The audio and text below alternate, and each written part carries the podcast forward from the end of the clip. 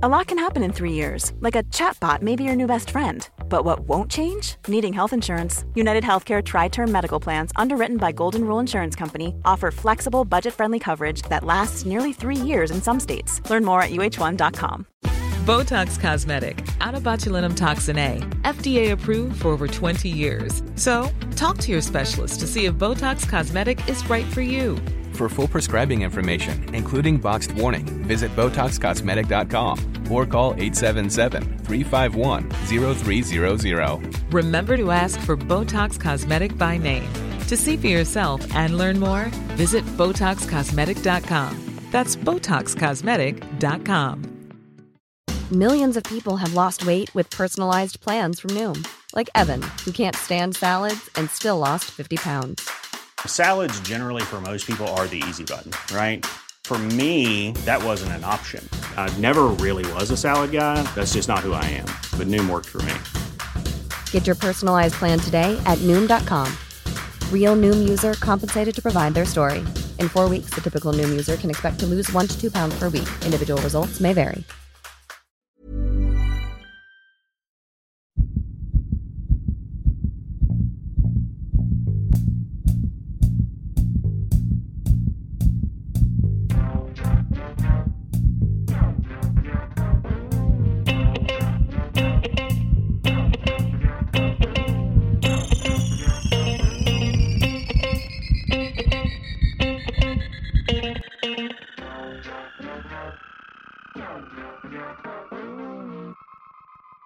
Welcome, everybody, to another episode of Dr. Matt and Dr. Mike's Medical Podcast. I'm Dr. Mike Todorovic. I'm joined by my co host, Matthew. Matthew, that's his name, Dr. Matthew Barton. Uh, we're both senior lecturers of anatomy and physiology. Does that mean we're old? Uh, yeah, well, we're not decrepit lecturers of anatomy and physiology and pathophysiology and pharmacology at Griffith University in beautiful, sunny Queensland, Australia. And we've got another episode today, Matt. Blood lipids Yes. in seven minutes. Well, we're talking about dietary fats mainly and dietary lipids. Uh, and so I think the first place to begin is we need to The talk mouth. about. Oof, okay, Matt's jumping straight into it. Let's talk about digesting fats. So I want you to imagine you're biting into a big, delicious cheeseburger. Okay, yes. You take that bite, you start to chew, chew, chew. What's in that cheeseburger? Um, from the fat point of view, Uh, I think from the macronutrient point of view.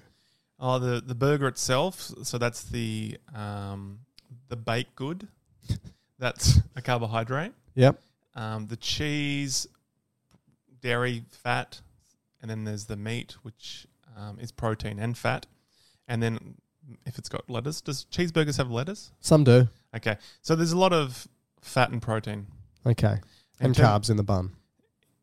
Yeah, in the, in the bun. Yeah, I thought you said the bum. uh, it goes to the bum. Now, Ultimately. now uh, the fat itself probably more saturated fat. But, Maybe. but we can talk about that in the podcast. That's right. This is a teaser. Yes, we are interviewing today Dr. Kevin Klatt. Um, Dr. Klatt is a postdoctoral fellow at Baylor College of Medicine, and he is a nutrition researcher. He knows everything there is about lipids, uh, and so he's going to correct us. But what we're going to go through now is a bit of an anatomy and anatomy and physiology precursor to the episode. So, as Matt indicated, we've got the three macronutrients proteins, fats, and carbs in that burger. So let's focus on the patty and, and that's not your grandmother and the cheese. Okay, the fats, basically, Yes. right? All right. So, these fats or dietary lipids, for example, are going to be triglycerides, which are made up of three fatty acids and a glycerol, Yep. cholesterol, Yep. and phospholipids. Sounds good. All right, there are And dietary maybe lipids free fatty fatty acids. and a couple of free fatty acids.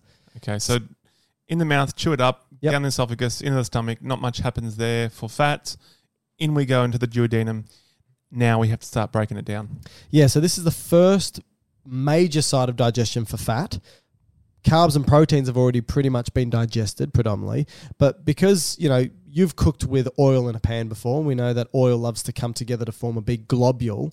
The same thing happens with the fats that we ingest, right? So by the time it gets to the first part of the small intestines, the duodenum, it's just a big fat globule that needs to be cut up and broken down so it can a be big absorbed. fat berg. Yeah, a fatberg, like an iceberg. I assume. That's you're right. getting- Yeah, okay. They find Not, those not in a Mark Wahlberg. They find those reference. in sewage systems where there's just big globules of fat. do they? So therefore, we've got to break that uh, fatberg up. That's right. And how do we do that? Okay, so by the time the fat gets in from the stomach to the duodenum, Yep. it stimulates these cells on the wall of the duodenum called enteroendocrine cells. They release two important hormones. What are they? CCK, Which is? um, cholecystokinin, Yeah. and Morning Fresh liquid stimulator, Uh, detergent stimulator. That's CCK, Oh, right? okay. Uh, cholecystokinin. And the other one's secretin, Okay, which I knew I was wrong. sounds like a real basic name, right? Secretin. But- That's something you would come up with. That's the first hormone ever discovered. That's Really? why it had that name because it was secreted. Oh, wonderful. Anyway, so what these two hormones do, particularly CCK, Tells the gallbladder to contract. yeah, Out out of the gallbladder comes the bile, which was made by the liver but stored in the gallbladder. and bile's made up of bile salts, cholesterol, and water. Yep. And so this shoots down into the duodenum um, with a bit of um, fluid from the pancreas. Well, the fluid from the pancreas or the pancreatic juice Yeah. is also getting released because both CCK and secretin also travel to the pancreas. So the pancreas releases the juices, and that includes the enzymes to break down proteins and carbs, but the enzymes that also break down break down fats called lipases. And another thing that comes out is bicarbonate, and bicarbonate Okay, yeah. neutralizes any acid coming from the stomach, but also allows for the lipases to work properly. Sure. You need a basic environment like the environment you live in. We need a basic environment that allows to chop these fats up. So first so- thing that happens, bile comes in, and because you said it's a detergent, it like like morning fresh. Like morning Fresh. Hopefully, our American listeners have Morning Fresh.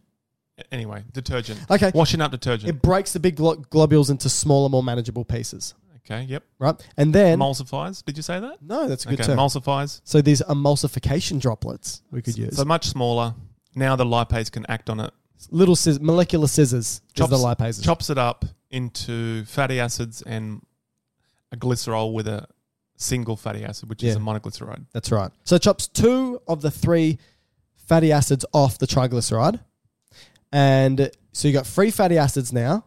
You got monoglyceride uh, and cholesterol.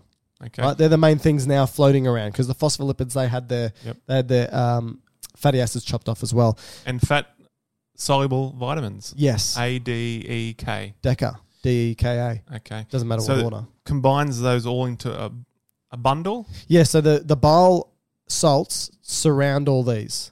And then the bile salts now allow for this sort of bundle of f- fat and fat soluble substances to be absorbed into the enterocyte, Okay. which is the cell of the intestines. And what's this little globule thing called? Micelle? Micelle? Michelle. Michelle? The, the Beatles sang about it. oh, Michelle My Belle. Yeah. And so now you've got in the enterocyte, Which I think is 50 times smaller than the initial fat droplet. what is? The Michelle. Oh, okay. Yeah. So this is after the bile salts and Yeah, yeah. the lipases. Okay, so now it gets spat into the enterocyte, which Yep. is the cells of the intestine. That's right. Um, these get, get kind of broken apart. It's just because the bile doesn't move through. Oh, So the bile stays in the lumen of the intestines and sort of just pushes in the fatty acids, monoglyceride, and cholesterol into the enterocyte. And here they get repackaged back into triglycerides, Okay, so, So- the smooth endoplasmic reticulum puts it back into tags, triglycerides. yeah, and then adds a bit of protein to it from the rough ER, Yep. and then it gets pushed into another bundle, which we call a chylomicron. Well, the Golgi apparatus does this. Okay, that's the packaging, and then it spits it out, but not into the blood like the other two macronutrients, but into the lymphatics Yes. Yep. or the that's right. lacteal, and then that will go into bigger lympho vessels, and then go all the way up, all the way up to kind of the brachiocephalic subclavian vein, and then it jumps in to the thoracic duct, I think it's called, and then now it goes into the blood. So now we have the chylomicron in the blood. Yes. Said that very quick. The chylomicron is filled with triglycerides, Yep. cholesterol, uh, and some fat soluble stuff. And proteins. and proteins. Yeah. And all the chylomicron does is now that it's in the bloodstream, it can deliver these triglycerides to muscle and adipose tissue wherever Drops it it deems off. necessary. Drops it off, and once it drops it off, it becomes a chylomicron remnant, which has low amounts of fatty acids but high amounts of cholesterol. And then that goes back to the liver for processing. Okay, brilliant. So this is what's happening after you eat that burger. Yep. But what's happening if you haven't eaten for six to ten hours, maybe, and your muscle tissues and adipose tissue needs some fat? I guess the liver has to do something else for it. It does indeed. It needs to make its own version of a chylomicron. Remember, the chylomicron was made by the intestines, Yeah. but now the liver's making something that's similar called a lipoprotein. Okay. And it makes one called a VLDL, a very low density lipoprotein. okay. And that's basically like the chylomicron. It has fatty acids and cholesterol, A little bit of protein. a little bit of protein. That's what's called lipoprotein. But it's got more fatty acids compared to cholesterol, Okay. and that's why it's called a very low density lipoprotein. okay. So that jumps out of the liver. What's it do? Goes back into the blood. Yep. travels around the blood, does something similar to the chylomicron, just drops off fatty acids and cholesterols to cells and certain tissues that need it in high abundance, like adipose cells, so it's fat cells, Yep. muscle cells, and probably some organs like endocrine organs that need fat or cholesterol to make its hormones, like Mm. the gonads, um, the adrenal cortex to make things like aldosterone, cortisol, um, and and then the f- the androgen androgens androgens. Yep. Uh, and so whilst it's doing this, it's losing a lot of fat. Fatty acids, yeah. Yeah, and then it's becoming Far more fatty acids than cholesterol. yeah, right? and it's kind of getting closer to not closer, but there's a, a, a greater portion of, or there's more protein to the fat now, or closer to it. And so we changed the name from VLDLs to maybe IDLs, intermediate density lipoproteins, Yep. and even to the point where it might get to low density lipoproteins, Yeah. which is LDLs. So this is like a, a, a trailer with its load on the back not tied down properly. So this is like Mike driving his pickup truck Yeah. or, or ute that we call it in Australia without it being covered. Yeah. And he's driving to the ute with all his rubbish. And by the time he's got to the ute, there's nothing left. It's just all along the roadside Yep. that he's driven. And so it's started to form plaques and so forth That's right. on the road, which is like generally why the LDLs is considered a bad fat. But Kevin will talk about this more scientifically than we have just then. Yes. So we've spoken about the VLDLs, the IDLs, and the LDLs, and the very last one before we introduce Kevin is the HDLs. HDLs, the and the high liver, density. liver makes that one. Yep. which is kind of like me in my pickup truck that I have to follow Mike.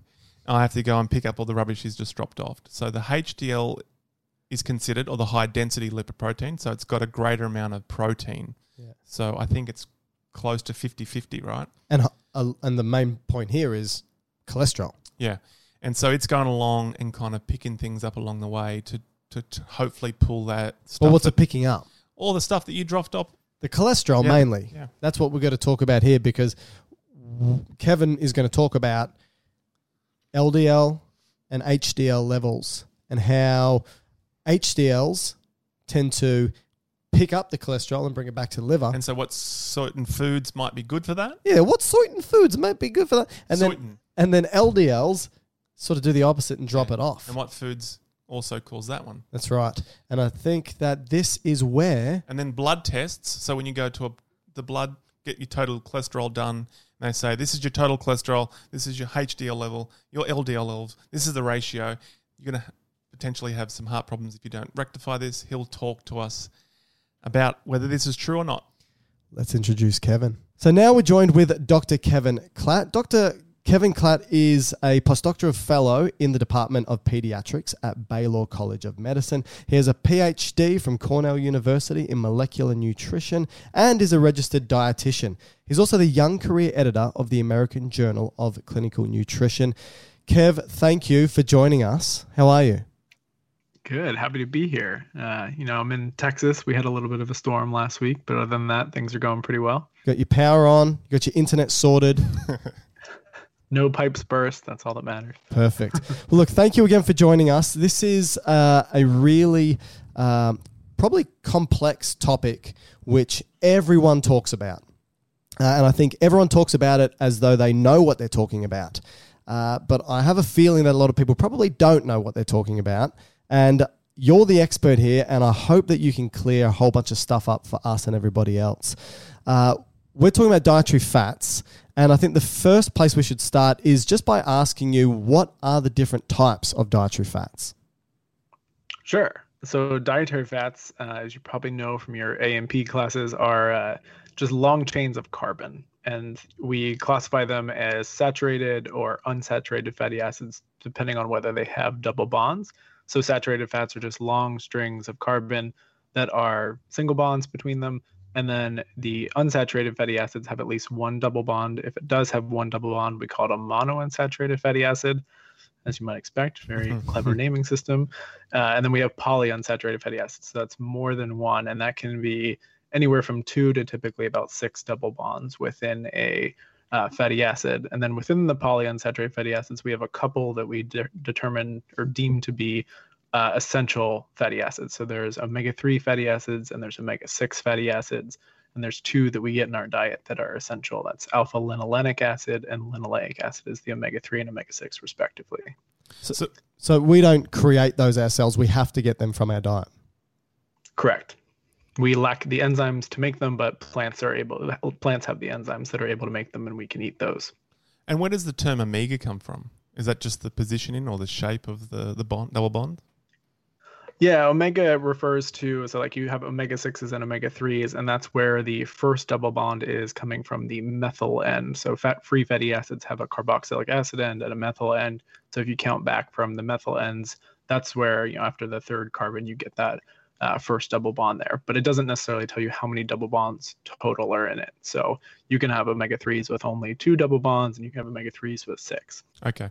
And so, just really quickly, because this is obviously could go on forever, but with the monos, with the saturated, with the polys, with the omegas, can you give us a quick example of each where you would find them in a food? Sure. Uh, well, with saturated, we have uh, both plant and animal sources. And I, I, guess I should say for most foods, you have a mix of these sort of fats. We kind of classify them whether they're predominantly saturated, predominantly mono, and predominantly polys. Um, so saturated fatty acids are typically thought of they're solid at room temperature. Okay. Um, so things like your animal fats, like a butter that you can kind of, you know, grandma leaves butter out on the table, it stays solid. Yep. Whereas uh, a monounsaturated fatty acid is like olive oil is liquid at room temperature, or typical polyunsaturated fatty acids you can think of as corn oil or soy oil or canola. They're also all liquid at room temperature as well. There's also, for saturated, we do have plant sources such as uh, coconut oil which is rich in uh, some of the more medium chain saturated fatty acids, which getting at the question of what are fatty acids and how do we classify them, we also classify them by their length. Um, so there are medium and uh, mostly medium chain and shorter chain saturated fatty acids that we talk about in nutrition a lot. But there's long chain as well, right?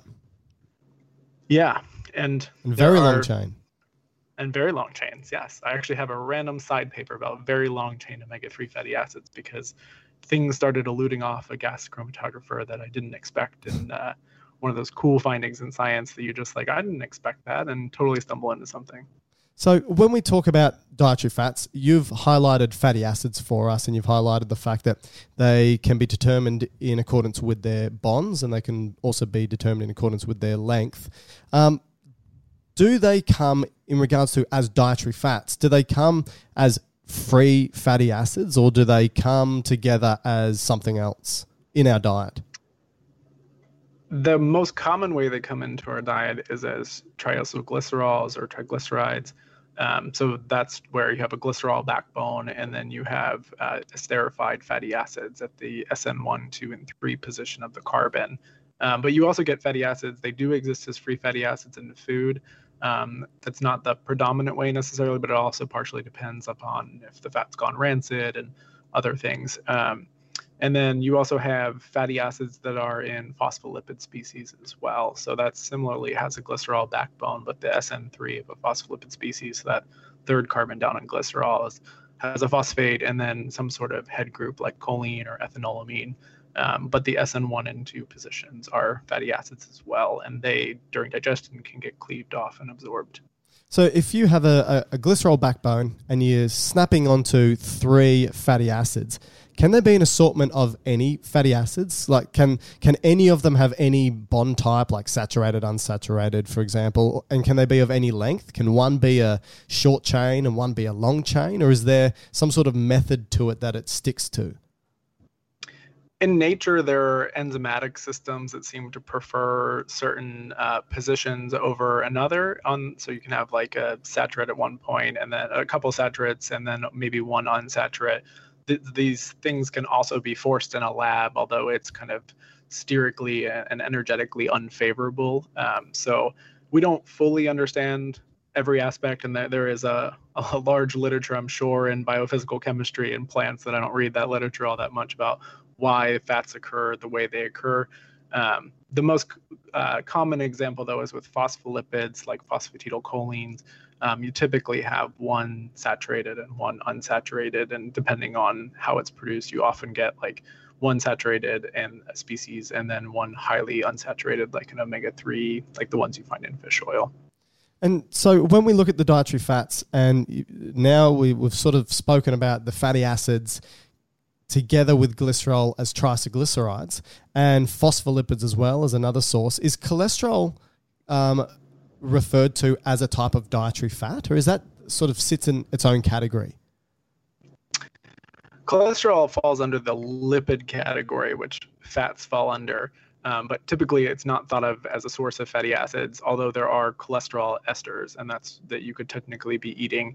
Um, it's a small contribution to the total fat that you're consuming, but there are uh, you are able to esterify a fatty acid onto a cholesterol uh, moiety.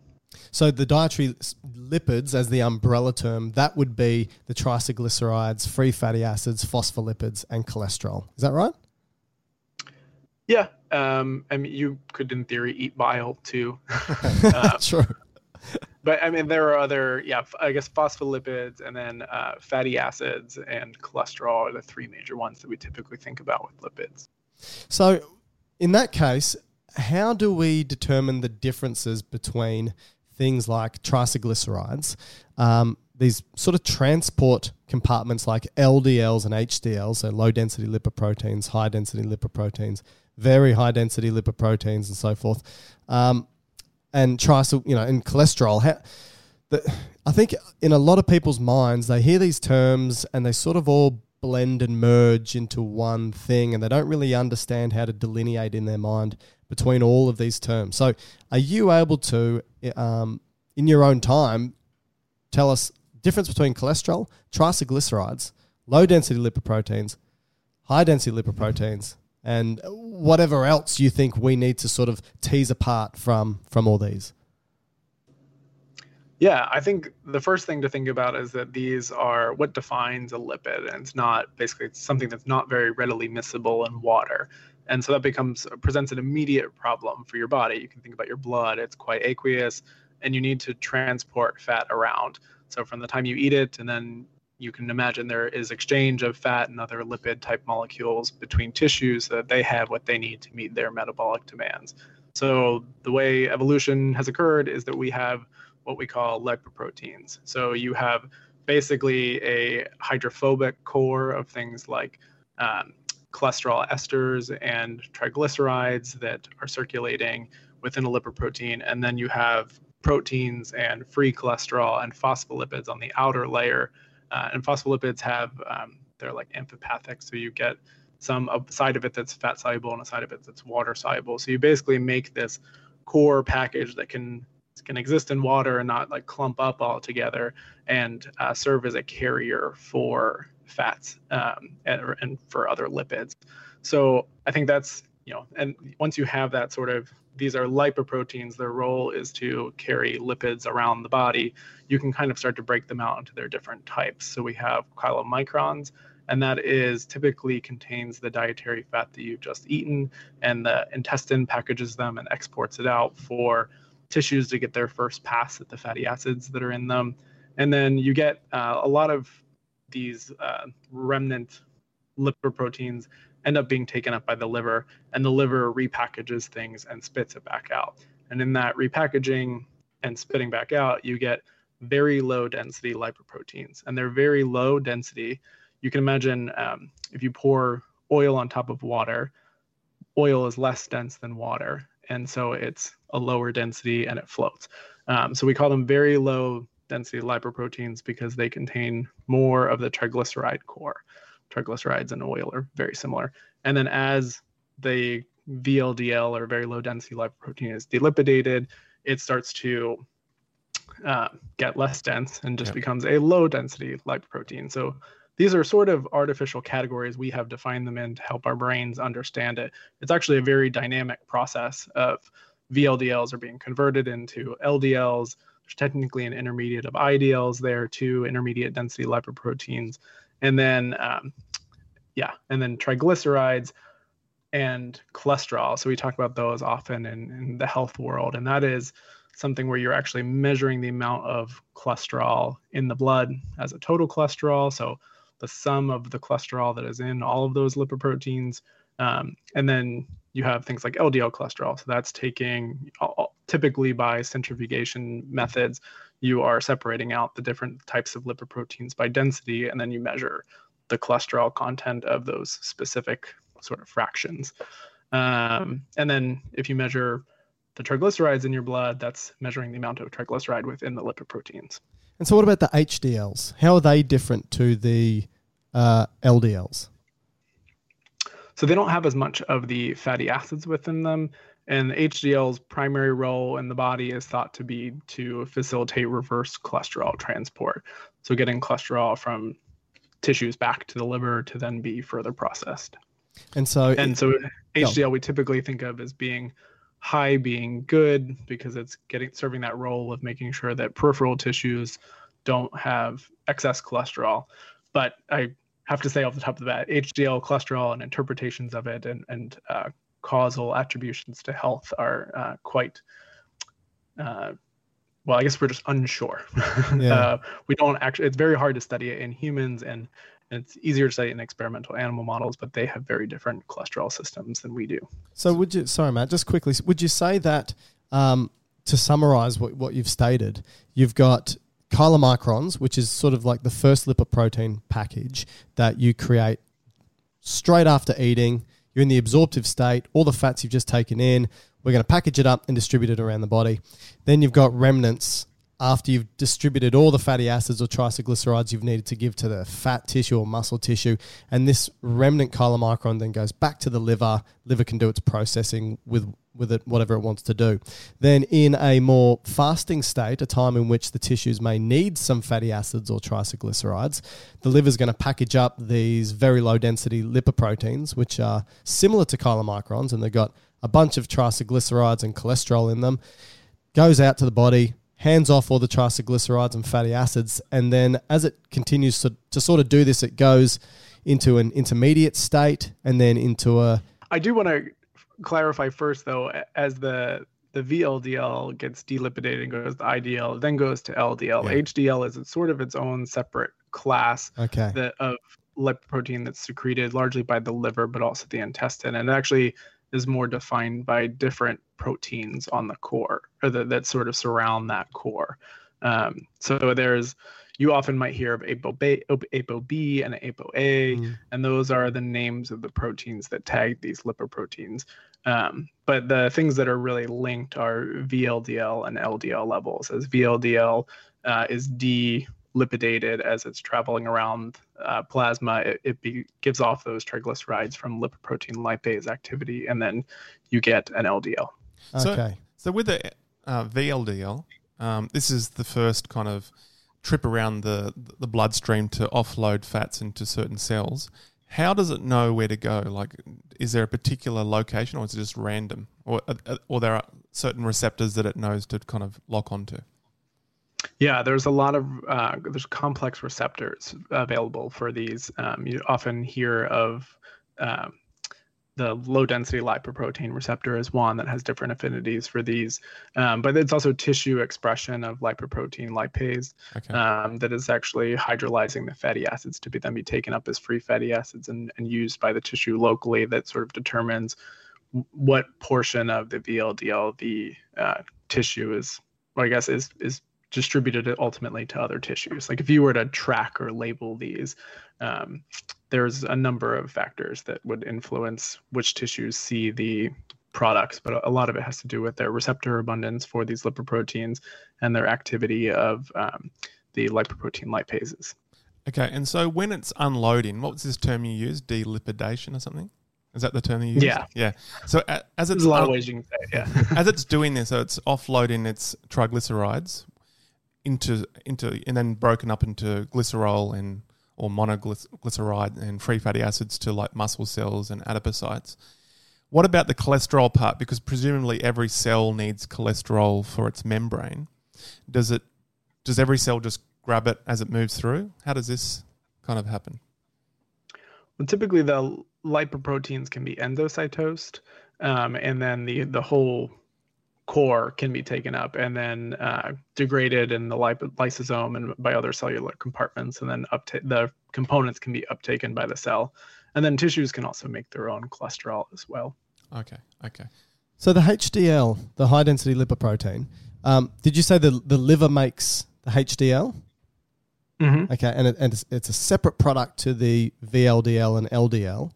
Um, so the liver's making this as a collection method to get cholesterol and bring it back to the liver. Is that right?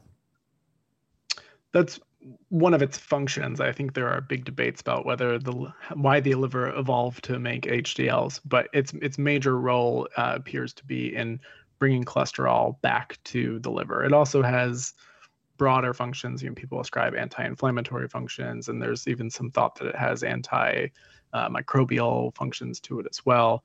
Um, but its its major role that it's been studied for is its ability to facilitate reverse cholesterol transport. So that's taking lipid from or cholesterol from uh, peripheral tissues, so non-liver tissues, and bringing it back to the liver. The liver is the major site of cholesterol excretion from the body and Okay. sort of a major regulator of um, whole body cholesterol balance because the primary way we get rid of cholesterol is through bile. Mm. Um, and so you, you your body uses uh, it's a major way uh, that you get rid of cholesterol. So you're you often ex- you lose bile acids in the feces essentially, and that's one way to net uh, get the uh, reduce the level of cholesterol in the body. And that's actually a way that diet influences circulating cholesterol levels is by binding to bile acids in the gut and ultimately leading to their excretion. So what's all this chat about the ratio between these HDLs and LDLs, for example? Um, obviously, we're talking about LDLs dropping things off, HDLs picking things up. Obviously, that's a very um, Simplistic. simplistic way of explaining it. But how should people understand um, the importance of this ratio, if it is important at all, and what it truly means? Yeah, there are a ton of ratios. I think you often hear about things like non HDL cholesterol.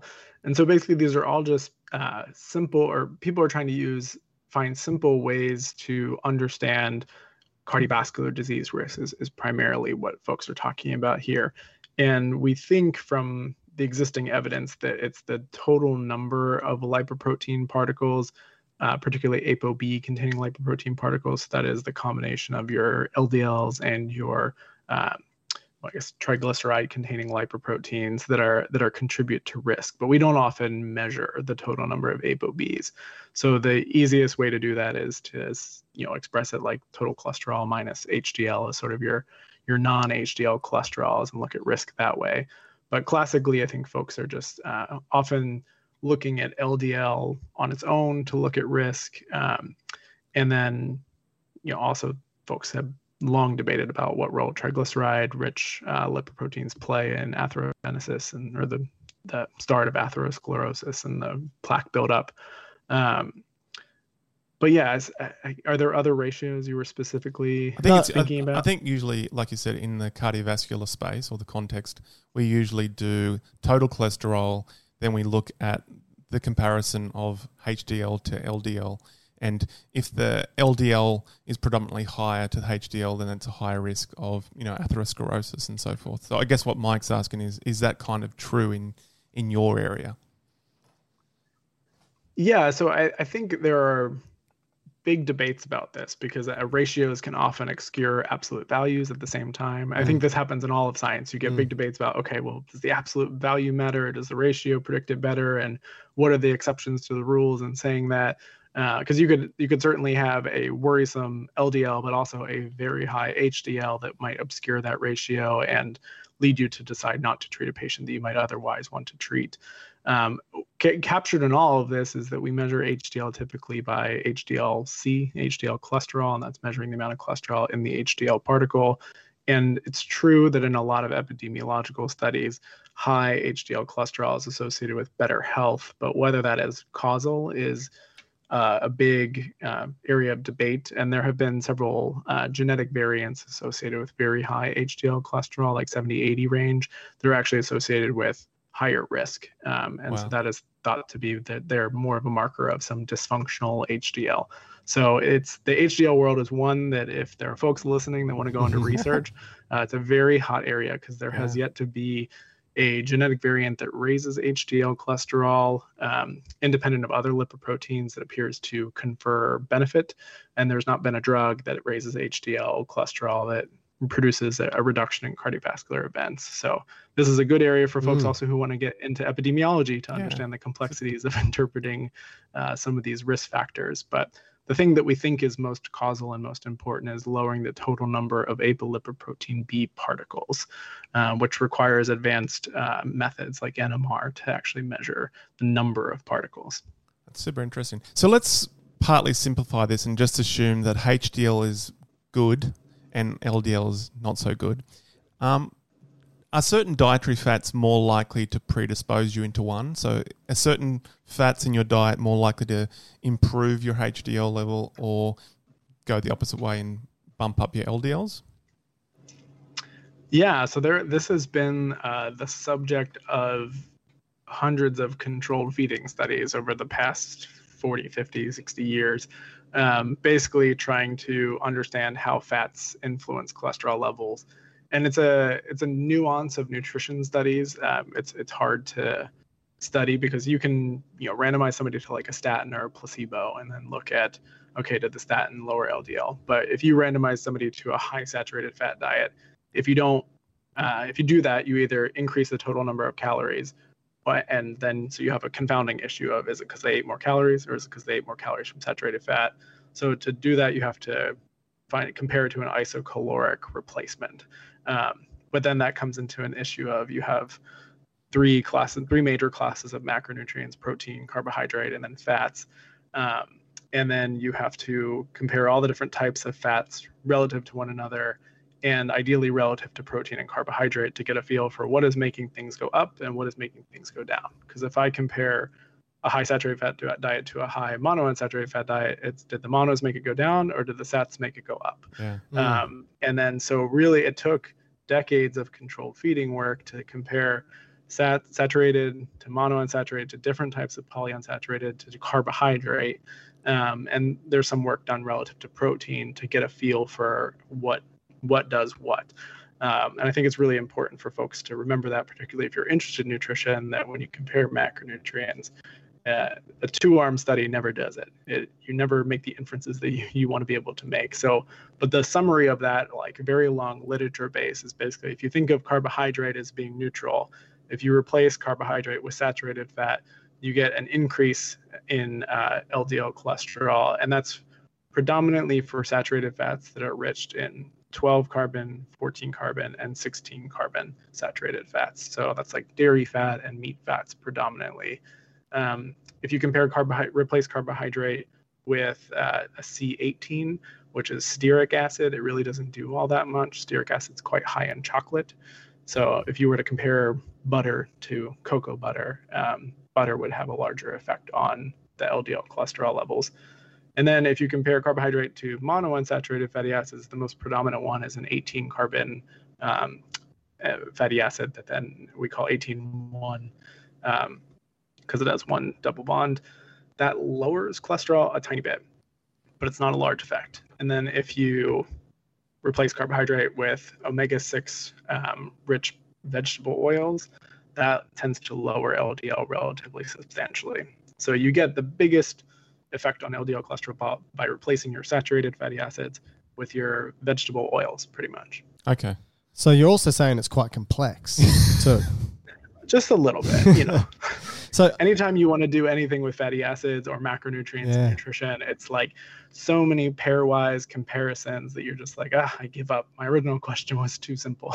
And and humans, it's easier with with mice.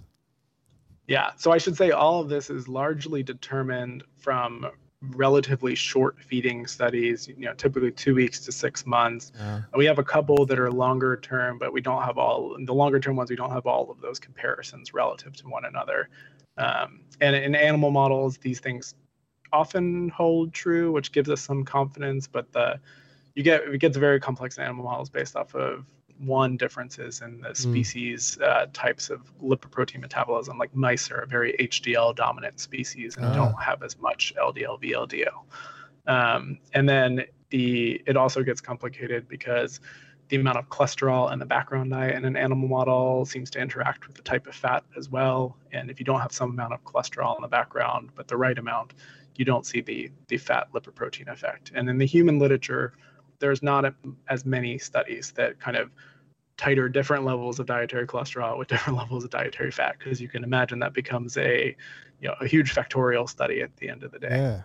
So I'm, I'm going to take us back a couple of steps and ask a, Sure. a, a pretty, what I think to be a rudimentary question, but I know it's not. Um, is the whole idea here about, you know, uh, LDLs and HDLs, the fact that LDLs are dropping things off and HDLs are bringing things back to the liver. Like to to really oversimplify for people, is this the concept that people are having in their head about good versus bad, which I think everyone here would agree that they're terrible terms to use.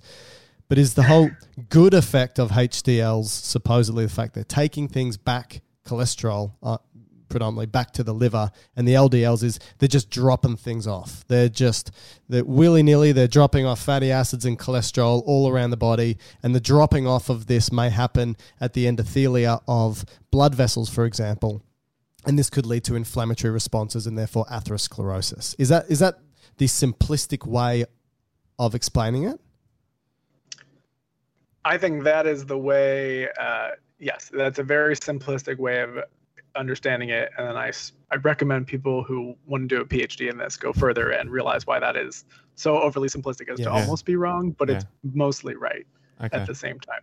Yes, and I think, But it is but that's very perfect. complicated. That's a perfect point to make. Is that you know it's it's an oversimplification of a process where you, in order for people to try and grasp it who aren't within the field, it's it's one of the only ways you can really explain it.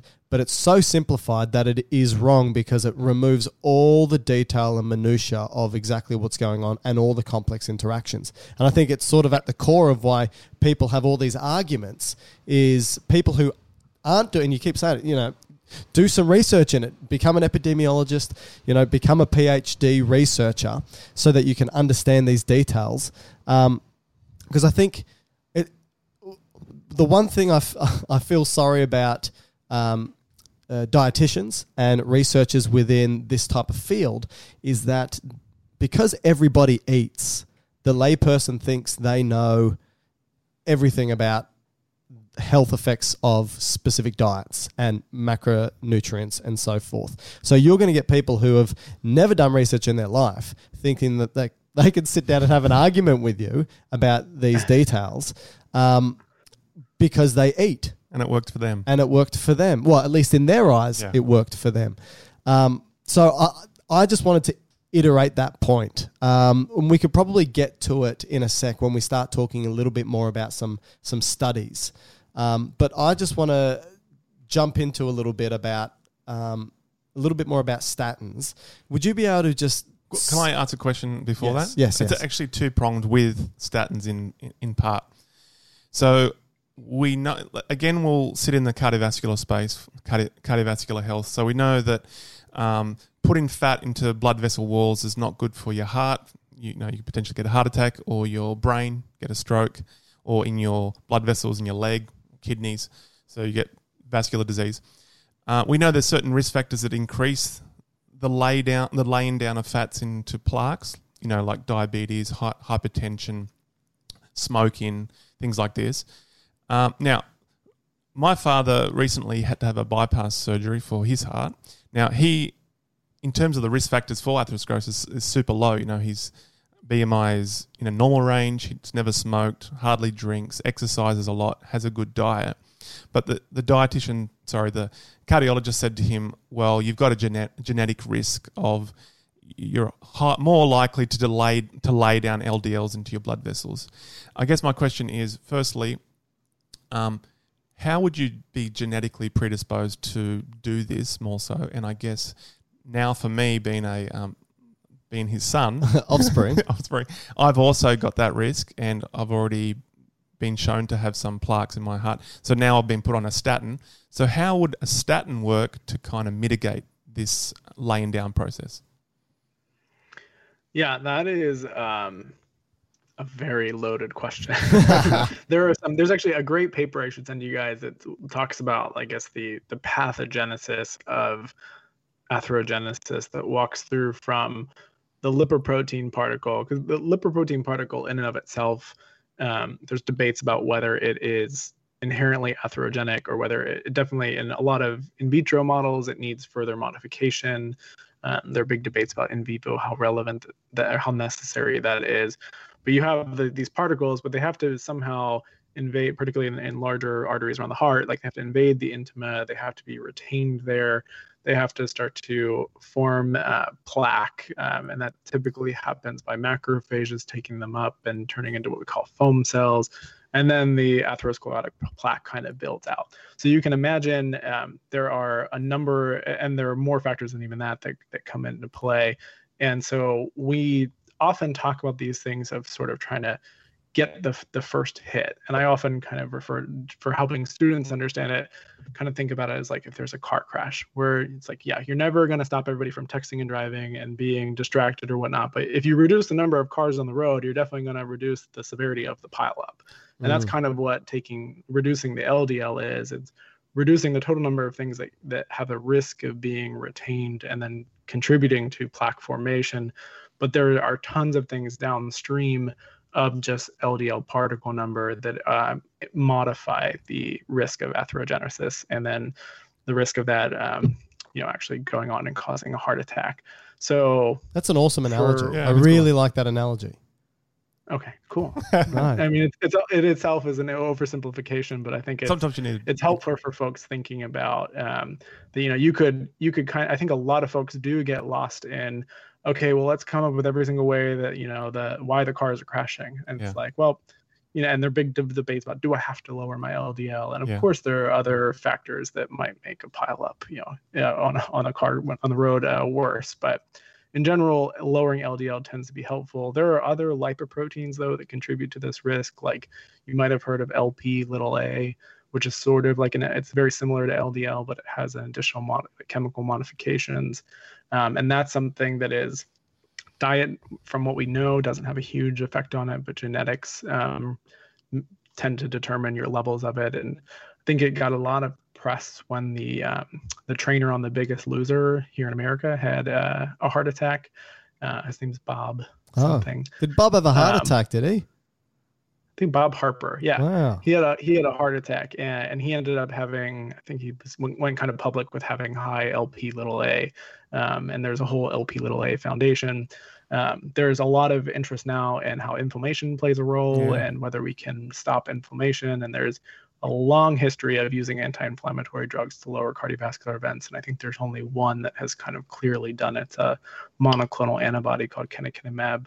Um, but yeah, I mean, because inflammation, that's its Yeah, it's own a separate 50, thing. 50 podcast episode Yeah, thing about how complex the immune system is. But yeah, there there are all these modifying factors that start to come into play. The health of endothelial progenitor cells. Yeah. Something wrong. Uh, it's just it says five minutes left in your scheduled meeting time, and I'm not sure why it says that. Um, It might keep going. It might keep going. It may just because you put for an hour, did you? yeah. Oh, that could just be it. But um, it, it doesn't matter if it if it drops out, we'll just dial you back in. So that's not a problem. Sure. Um, I, I did want to ask you uh, uh, uh, to reiterate again. So, I really liked your analogy about, um, you know, just reducing the amount of cars on the road is going to reduce the amount of car accidents that are going to occur, even though there's various other things that are coming into play to cause the car accident. Um, so, can you just reiterate again when people are told by their cardiologist, for example, or dietitian about um, reducing certain types of fat intake? What again is the specific um, point in regards to saturated and unsaturated and LDLs? What's that relationship with saturated, unsaturated, and LDLs? Is there one? Is it is it a simple one, or is it again just like everything else, extremely complex? It is complex, but the simplistic take on it is that saturates tend to raise LDL cholesterol, and that unsaturated fatty acids, particularly the uh, polyunsaturated rich vegetable oils, tend to lower LDL cholesterol the most. Um, and that that from that we hope that you know that actually reduces cardiovascular events um, there are only a, a, handful of trials, and a lot of them are much older, that have actually tested whether they often tested whether replacing saturated fat sources, typically dairy and animal meats, sources of saturated fat, replacing them with things like soybean oil was the most common one used, uh, reduced cardiovascular events. And the data points to yes, but you can imagine in doing a very long, several year long uh, randomized controlled trial changing diet. Um, they relied on institutionalized populations like mental health hospitals. Mm. Um, and the other dietary changes occurred in the background and it, they're very complicated to interpret and not some of them aren't randomized appropriately so most of what we give recommendations off of is measuring the more short-term studies where fats influence these um, circulating lipoprotein levels that are are related to risk um, so saturates tend to make things go up, uh, with the exception of uh, the 18 carbon rich uh, sources of fat like like cocoa butter don't raise LDL quite as much, and then uh, mono and polyunsaturated fatty acids tend to lower. So just with that, th- I should say that though real quick the we think of the omega three like fish oil as being a, a polyunsaturated. Mm. Yeah, and those those tend to lower triglycerides, but not LDL. So, do we know what this mechanism is? What? Why is it that um, the saturated raise, unsaturated, uh, generally speaking, do we know what the actual mechanism is that's doing this process? So they they generally influence LDL receptor activity. We think mostly at the level of the liver.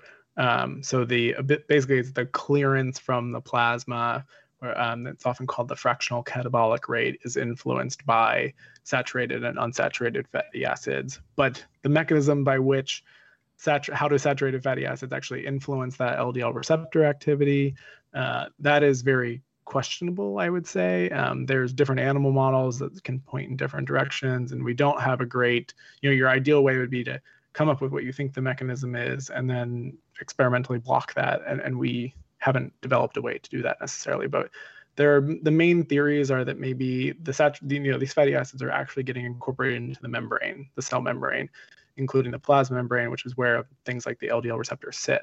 So there's a thought that maybe they're changing the fluidity of the membrane and then they influence the protein uh, activity. But then, you know, it could be other mechanisms as well that we don't fully know about. Some folks have thought about do they influence the amount of free cholesterol in the cell, which is really what the the cell senses the amount of free cholesterol and decides whether to pull in more from the plasma um, or not in the case of the liver, or make more of their own.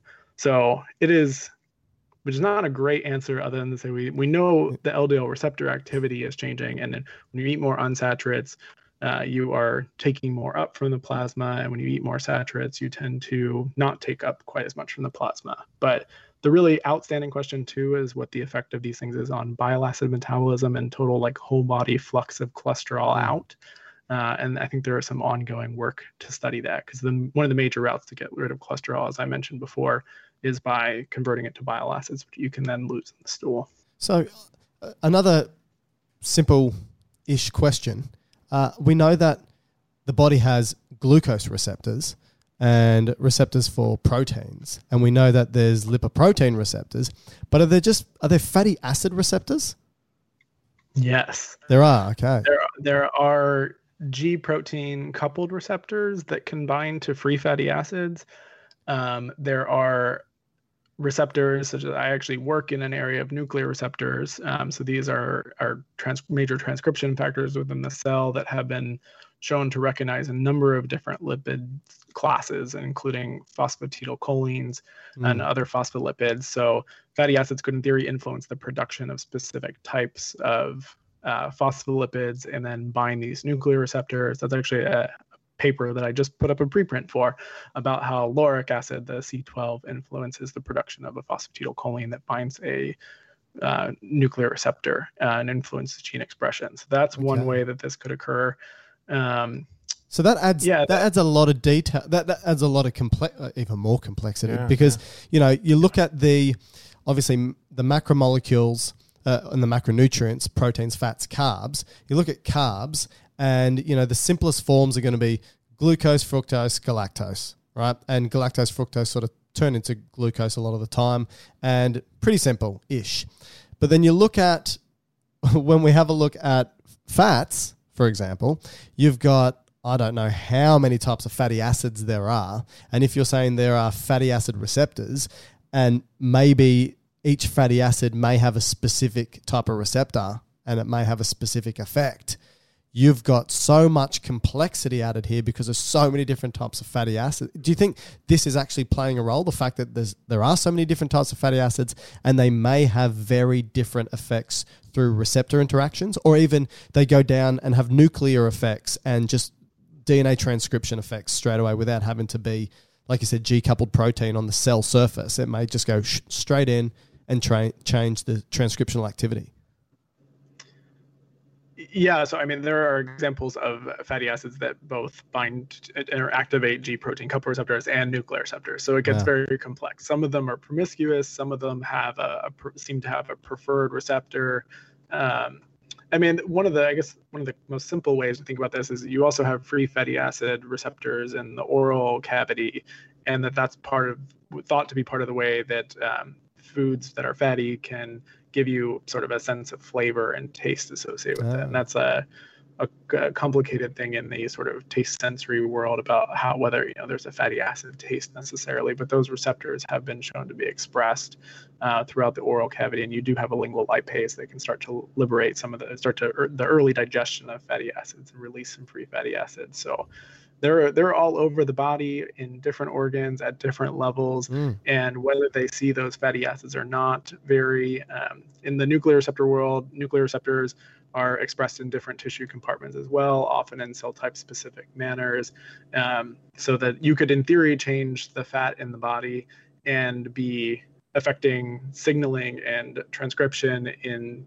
cell type specific ways in tissue specific ways in different compartments so it gets very, very, very complex. Um, yeah. Very, very, very quickly. And this is not even talking about the fact that some of the, you know, you I talked about fatty acids influencing membrane structure, but then they also serve as um, substrates for enzymes like the cyclooxygenases, um, where they can produce eicosanoids and other sort of autocrine and paracrine signaling factors as well that influence the immune system. So yeah, prostaglandins fat, are ubiquitous, right? Yeah. They play that role yeah. of mediating inflammation. They play a role with kidney perfusion. They play a role with gut mucus membrane production, and yeah, it's all, all over the place. And you're right; it's it's huge, huge role there. So. So, in, in saying all this, how the hell can anybody be confident that certain fat types and certain fat quantities have a specific effect on health or disease? Well, I mean, in some sense, the mechanism doesn't matter, right? It's just a matter of linking eating to the the health outcome at play. And I think that is something that we you, know, you ask people. We know metformin is good for diabetes, but mm. you put ten researchers in a room and ask them how metformin works, and you'll get a bloodbath. I mean, uh, there's there's probably 15 papers out there all claiming a distinct way in which metformin works. Mm. Um, and the mechanism by which it influences hepatic glucose output and lowers diabetes risk. But it, with fats, I think what the the bigger issue with nutrition is that there is an infinite number of contexts in which you can study fats. So we're talking about like, oh, it's so you know, just feed them saturated fats. Well, do you feed them saturated fats in the context of a moderate carbohydrate diet, a very high carbohydrate diet, a very low carbohydrate diet? So where you're changing the relative amounts of fats and eh, relative to other macronutrients, but then you're changing the absolute amount of fat. So I could sit there, you know, I'm, I'm very much talking about the effect of saturated fatty acids relative to other fat types from studies that were mostly done in the context of feeding pretty moderate carbohydrate diets, about 40 to 50% of calories from carbs. Um, so eh, there is some thought that if you were to feed ketogenic type diets that are 80% of the calories from fat and only 5% from carbohydrates, that you have a totally different metabolic and endocrine milieu that might influence the effect of these fatty acids on LDL. And that might be make it worse, make it better. We there are very very few studies that actually take a look at this. Um, and obviously, if you're eating a 80% carbohydrate diet and you are eating you know 15% of calories from protein and only 5% from fat, the the wiggle room you have to start switching macronutrients around is, is you know, 5% of energy. It's basically nothing. It's probably not going to have very large effects on lipid proteins. Yeah. So, in saying that, if, if we talk about the keto diet, only because so many people do talk about it, um, you, you allude to the fact that the evidence pretty much isn't there for it or against it, maybe. What would you. So, if we talk about, firstly, the fact that the keto diet is a way of increasing fats, decreasing carbs to the point in which ketone bodies are formed. And if I'm correct, and please correct me if I'm wrong, uh, ketone bodies are formed because the body loves, or specifically the brain wants glucose. And so glucose is the brain's primary energy source. And when glucose levels are down, certain uh, metabolic products of the Krebs cycle start to back up to try and produce some more glucose. But in, in doing so, you start to accumulate acetyl CoA. And when you start to accumulate acetyl CoA, to simplify things, they snap together to form ketone bodies. And then these ketone bodies can sh- shuttle off to the brain where they can then be turned back into a product similar to glucose that can be used for energy. So, I mean, in my eyes, ketones, and again, I could be wrong, ketones are just a, a roundabout way of producing a glucose product or energy through that same pathway. Um, I don't I don't necessarily understand in my eyes why someone would want to do that diet. I understand in certain conditions, certain types, certain subtypes of childhood epilepsy, ketosis and uh, ketone diets uh, keto based diets have shown some benefit symptomatically. Um, but outside of that, I, I, I'm not aware of any health benefits. So, firstly, correct me if I was wrong about anything that I said keto wise, but can you also talk about are there any health benefits to people bumping up the fat so much? If so, what are they? If not, why are people doing it? Yeah, so I, I think it's always good to define these things because there's quite a philosophical issue of what do you call a ketogenic diet? Because I can fast for six, I can fast for 16 hours and have ketones in my blood. Am I doing a ketogenic diet? You could be a type one uh, diabetic and not take your insulin. yeah, I hope that would be the very dangerous ketogenic yeah. diet. Um, but so uh, you brought up the epilepsy point, and I think that is you know where a lot of the sort of the term ketogenic diet came from, and for decades in the literature and a lot of the basic science work done in animal models and, and still done in animals this way. And in human studies, they define ketogenic diets by their ketogenic ratios. So that is, they'll say like a four to one ketogenic diet is often the most common. And four to one means um, it's the grams of fat relative to the grams of carbohydrate plus protein. So you know, numerator grams of fat, uh, and and denominator grams of carbs plus protein. So, and if you think about if you have a four to one, means you have four times the number of grams of fat relative to the number of carbs plus protein, and fat is like twice as energy dense. So you very that that basically ends up being an 85% calories from fat. Um, and so you can have a three to one ketogenic diet, which that happens by eating more carb and more protein, which limits the degree of ketogenesis. And you can go all the way out to like there's animal models going all the way out to like nine to one ketogenic diets, which oh. get into like protein deficiency and a whole bunch of other stuff. So mm. often like when we say ketogenic diets, if you say like a medical ketogenic diet, it's typically referring to a four to one uh, keto diet. Now, if you ask most ketogenic diet advocates what their ketogenic ratio is, yeah. they'll be like, "What is that?" Uh-huh. Um, so the the sort of historical context that most of this literature is built out of uh, is lost, I guess, in the past 15, 20 years, and there's really not a huge difference between Atkins of early 90s and what people are calling keto nowadays. Yeah. Because uh, keto, I think the, the biggest point to pick out here for folks is that medical ketogenic diets are restricted in both carbohydrate and protein. The modern version of what people are calling keto is a high protein, low carbohydrate diet, yeah. which is not a medical ketogenic diet. And so they'll both produce blood ketones, but you will get much higher with the medical ketogenic diet. Mm. Um, and so that is sort of again takes you back to a philosophical question of is a ketogenic diet anything that will cause ketosis because i can feed you 400 calories a day of pure carbohydrate like just straight up sugar and you'll probably produce some ketones because mm. you are in a very negative energy deficit um, so ketogenic diets if we talk about them the modern conception of low carb high protein uh, we have a lot of weight loss studies um, that that randomize individuals to low fat diet. Low fat is almost always defined as less than 30% of calories from fat. And then uh, and they often emphasize like you're supposed to eat more fibrous rich carbohydrates uh, with it, but that often doesn't happen and people just eat refined carbohydrates.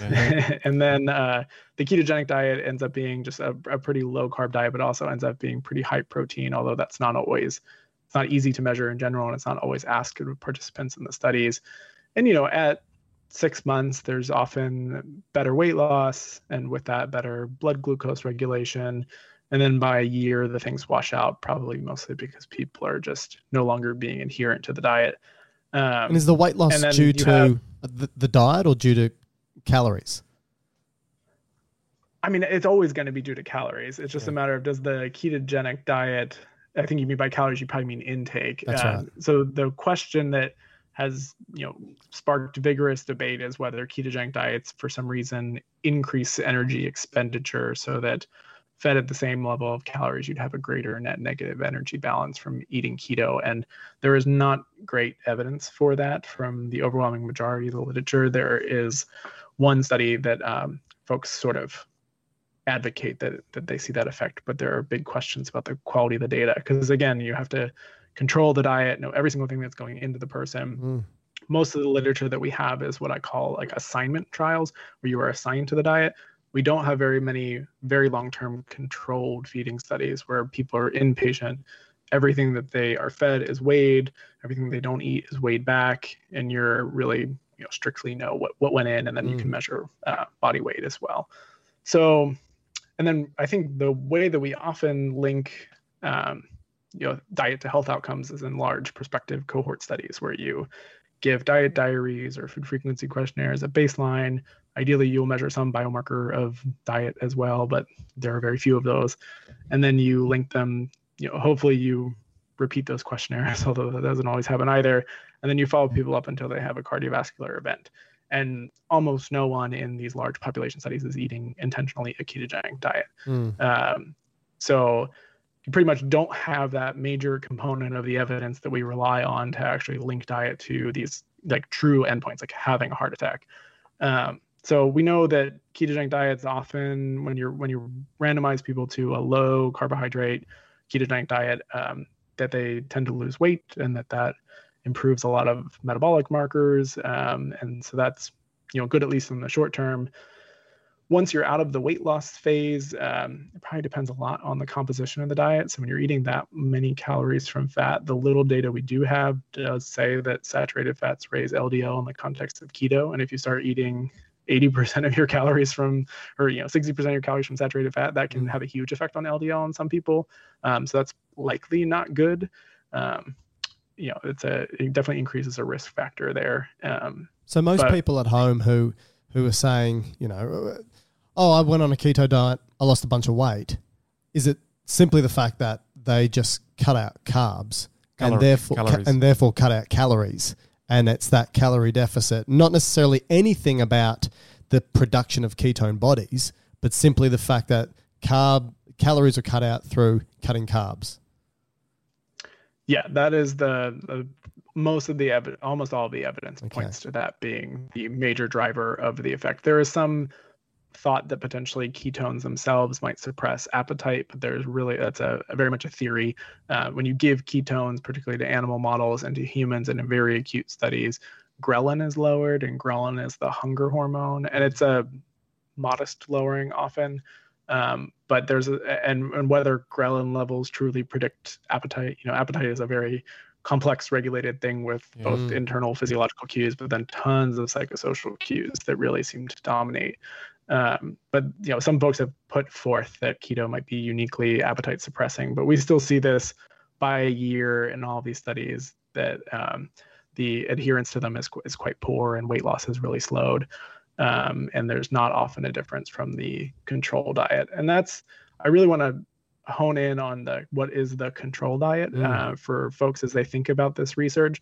There is no placebo for a ketogenic diet in the same way that there's no placebo for saturated fat. So you have to ask keto relative to what? Yeah. And almost all of the data is a relatively crappy low fat diet that I would argue that the designs are quite biased from the get go because you're taking people eating pretty moderate amounts of carbohydrates and you're telling them to make almost no change by saying eat less than 30% of your calories from fat which the average person is eating between 30 and 40% of their calories from fat and you're so you're basically telling them one to calculate the percentage of calories they're eating from fat and then drop it to a threshold relative to being assigned to cutting out this major food group like 800 plus calories a day of what you're currently eating and follow a gram number now, if you told somebody to follow eat less than 20 grams of carbs or eat less than 30% of your calories from fat, what do you think is easier to follow? Mm. You sitting there reading every single label and calculating the percentage of calories coming from fat, or you just staying below, staying away from foods that even have carbs and staying below a total net number per day? Um, so it's it, these things are very hard to study. You cannot blind people to yeah. diet basically. And yeah, what you often see in the literature is the equal and opposite is very true. When you tell people to eat extremely low fat diets, like less than 10% of energy from fat and basically a very few grams per day, they also see very huge weight loss. So it comes down to is it something magical about keto, or is it just that if you tell people who are eating a good portion of their calories from carbs or fat to now start avoiding carbs or fat, hmm. then you like more of a psychological factor comes comes into play. And unsurprisingly you know they don't have very high adherence even by three to six months. And that's because we live in an environment of highly tasty things that are rich in both carbs and fat. So it's it's very hard to stay on a very low fat or very low carb diet for too long. So you spoke earlier about that uh, an early response from the keto diet is to weight loss and also um, blood sugar regulation but during that phase of the weight loss, what what happens to your blood lipids? What effect could be happening in that particular point in time? This is something that is debated. Um, that there there's often a rise in LDL that occurs and a uh, drop in triglyceride levels, and so that often whether that net how much that net influences your cardiovascular risk um, is questionable, but the weight loss itself is usually just a major benefit. Yeah. But the LDL can go up, and what we don't really know because we don't have very many control feeding trials is the degree to which people start eating a ton more saturated fatty acids and more dietary cholesterol. They also cut out fiber. Um, certain uh, viscous fibers will bind to bile acids in the gut uh, during digestion and lead them to be excreted, and that can lower cholesterol a little bit too.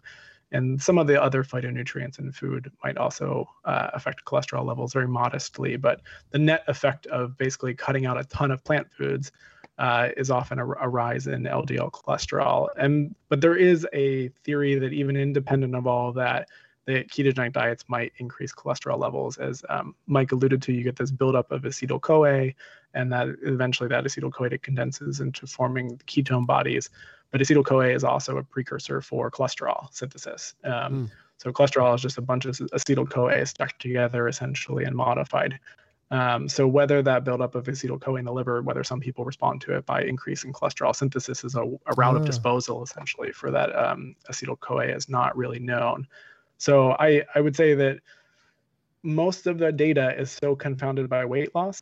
It yeah. is very hard to um, say like what is the independent effect of keto on and, and, you know just even the question of what is the independent effect of keto you could test keto in the context of weight loss weight stable overfeeding Um, we don't have very much data in that in in any of those contexts, but the majority of the data we do have is in the context of weight loss. And you see triglycerides drop and LDL tend to go up, and HDL often goes up as well, which are things you expect to happen during weight loss too. What this podcast has shown me is it's a perfect example of the more you know, the more you realize you don't know. Um, Oh, and, yeah. and it's uh, which for me uh, as a scientist, and I think for Matt as well, we sort of love this.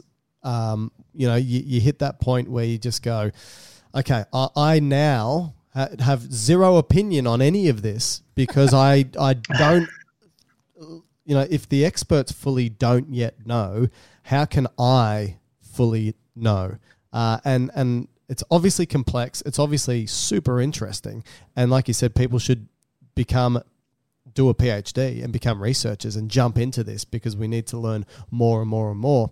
The final thing I'd like to I, ask. I, I got a final. Wait, can I can I plug one thing there? oh, look at that. This is Okay, you go. You go first. This is why this is why dietitians exist because yeah. knowing all of the contextual factors it's not that you know any individual study is useless. It's just there's so much complexity to how you study nutrition science. Making a generalization off a single study can be very difficult.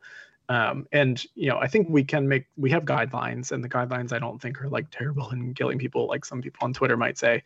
Um, but you know it's okay to have general guidelines but i think dietitians can really look at the evidence, know the evidence in their area well, and then tailor diets.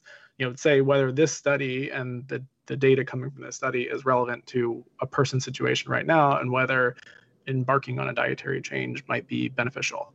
Um, that said, the majority of people in the standard, you know, westernized diets are eating pretty high refined grain diets. They eat a decent amount of saturated fatty acids. Um, they're not eating very much fiber, and so broad changes, I think we can expect that if you put a uh, the majority of individuals in Western countries on a more like unrefined plant-based diet that's high in fiber, lower in the saturated fatty acids, higher in mixed unsaturated fatty acid sources, so some monos, some polys, you're going to see expected changes in blood lipids in a manner that goes in the direction we want them going in. Would that be the Mediterranean diet, or kind of like it? Yeah. Mediterranean diet's very similar. It tends to emphasize more the monounsaturated fatty acids coming from things like extra virgin olive oil. There is a thought and a little bit of evidence to support that extra virgin olive oil might lower LDL a little bit more from those polyphenols that are in it and might have some independent benefits for endothelial health and endothelial cell function. Um, and then the Mediterranean diet, I think the thing that distinguishes it so much from something like a DASH diet is that it's a little bit more liberalized on fat, um, and it's uh, tends to be. I mean, I don't, the Mediterranean. There's such a variable diet. The fact that we call Yeah. it the Mediterranean diet, I think, is sometimes a little like whitewashed. Um, it's not quite as homogenous, but it tends to focus on complex carbs, even though people in the Mediterranean barely eat complex carbs, like when it comes to pastas Mm. and things like fish and olive oil and some nuts and seeds. Um, and so a little bit less starch heavy is that that pattern, a little bit heavier on fats. And the protein sources tend to be like eggs and fish and uh, more white meats and not quite as much red. Yeah. Just, I had one quick question, uh, and it was you alluded to it earlier. So when you spoke about the fats acting in the mouth, improving taste and sense there. So obviously there's a, a behavior or a, a relationship with the food, with a fatty food. Now we, I assume that we do have some neurological reaction to some carbohydrates, where when you have, um, say, simple sugars or something, you might start to feel good neurologically and therefore you may have a behavioral attachment to some simple sugars. Is there anything similar with fat, a high fatty diet? Is there a possibility that you may um, become become kind of behaviorally addicted to certain fatty foods? I think fat is very much like sugar and sweets is like a reinforcing factor. It increases palatability of foods and um, you know this, this whole area of like food addiction and, and whatnot that you've kind of alluded to Yeah. is very contentious. He's opened another literature. So you- door. you- yeah, he's opened. A, it's one of those things where I'm like, if my colleagues listen to this, I want to make sure I say Yeah. this in a way that does it justice without overstating anything. I'm sure you guys know this. Absolutely. This pain. Um, but yeah, I mean, the, the the brain definitely responds to eating fatty foods and views it often as pleasurable, whether that's because of a oral gastric kind of sensing. I, I can't say that, um, but we definitely, you know, fatty things and uh, sweet things and starchier things tend to elicit that sort of dopamine response that is triggers as being pleasurable. Um, but the yeah, this again becomes a huge issue with nutrition. You have infinite number of permutations where you can test these general questions. Like it sounds simple, like does fat influence the, the brain's response? And it's like, well, in what con in what greater dietary feeding context does mm. it have to be there with sugar does and it seems like you know sugar reinforces um, the effects of fat and fat reinforces the effects of sugar and that's why things like muffins and whatnot are, are hard to kind of control or eating around because you get this they're the hyper palatable is often the yeah. word yeah but I'm not a neuroscientist, and I apologize to every neuroscientist listening.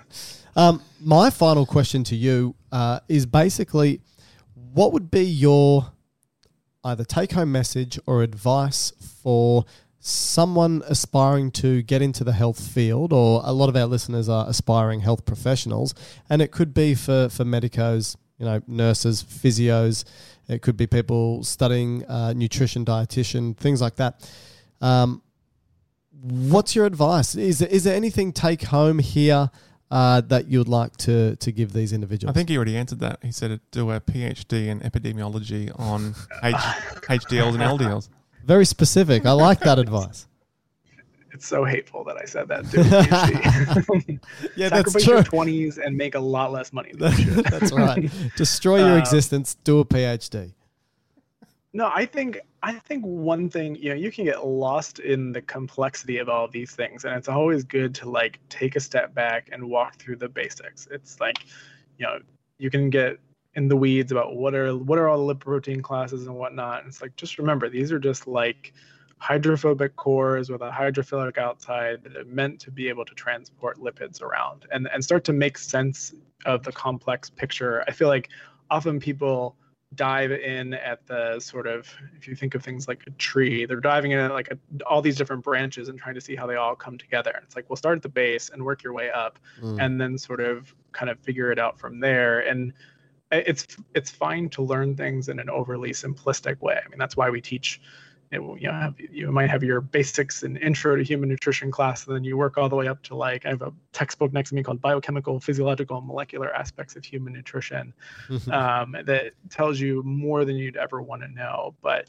um, i think if you found all this stuff interesting what what i personally enjoy is having some sort of a clinical tie-in. So it's like okay if you can understand how do fats influence LDL cholesterol, and then kind of work your way down into the exact mechanisms of these sorts of things. And often you find that's gray, we don't really know, but um, you know, make sure you keep an idea of the bigger picture.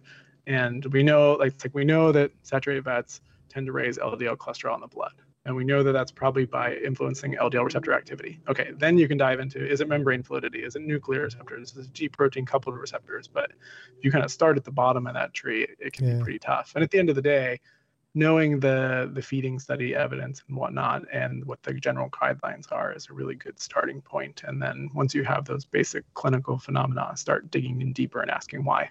And then do a PhD. Yeah, or you know, or don't, else. or enjoy your life and don't do a PhD. Uh, no, doc- no, PhDs are are are great. Uh, they are just, you know, it is something I think you go in being like, I'm gonna leave here knowing everything, and you know, I, I always tell people it's like a pie. I became an RD to understand the crust of the pie of nutrition, and the PhD is just a really micro slice. But yeah. the longer I went into the PhD, the smaller that slice of pie got. Yeah, yeah. What I could expect to know. But Absolutely. I think you know we need more people in research and bringing fresh ideas, these sorts of things. And if this excites you, um, feel free to reach out to me on Twitter or over email, and I can send you some resources. I am a known uh, e-textbook hoarder, and I can probably send you any level of textbooks. Um, I, I do pay for Google Drive upgraded storage to store all my textbooks. well, in saying that, what are your uh, social media handles or ways that people can actually contact you? Um, I am on Instagram and Twitter mainly at KCKLATT. So it's just my first two initials and then last name. Um, and you can follow me there, and I will eventually answer your DMs, I think. Uh, but you can also find me at uh, my email address is klatt at bcm.edu. I'm super fortunate I didn't get some obscure thing. There was never a Klatt in the history of Baylor College of Medicine, I guess, while I Ah. had email. Um, yeah, and then I can, if if I don't know the answer, I can point you in the direction of somebody that does. And um, you can also hear we have a podcast over at the American Journal of Clinical Nutrition called AJCN in Press, where it's a bit of a wonkier dive into um, recently published articles. So if you're feeling a bit more advanced and want to kind of hear author interviews about stuff that we're publishing over there, uh, we cover a lot of nutrition epi, a lot of lipid stuff that we just sort of talked about with authors as they're contributing to further refinement and understanding of the literature. That's awesome. Dr. Kevin Klatt, thank you so much for joining us. We really appreciate it. Thanks, Kev.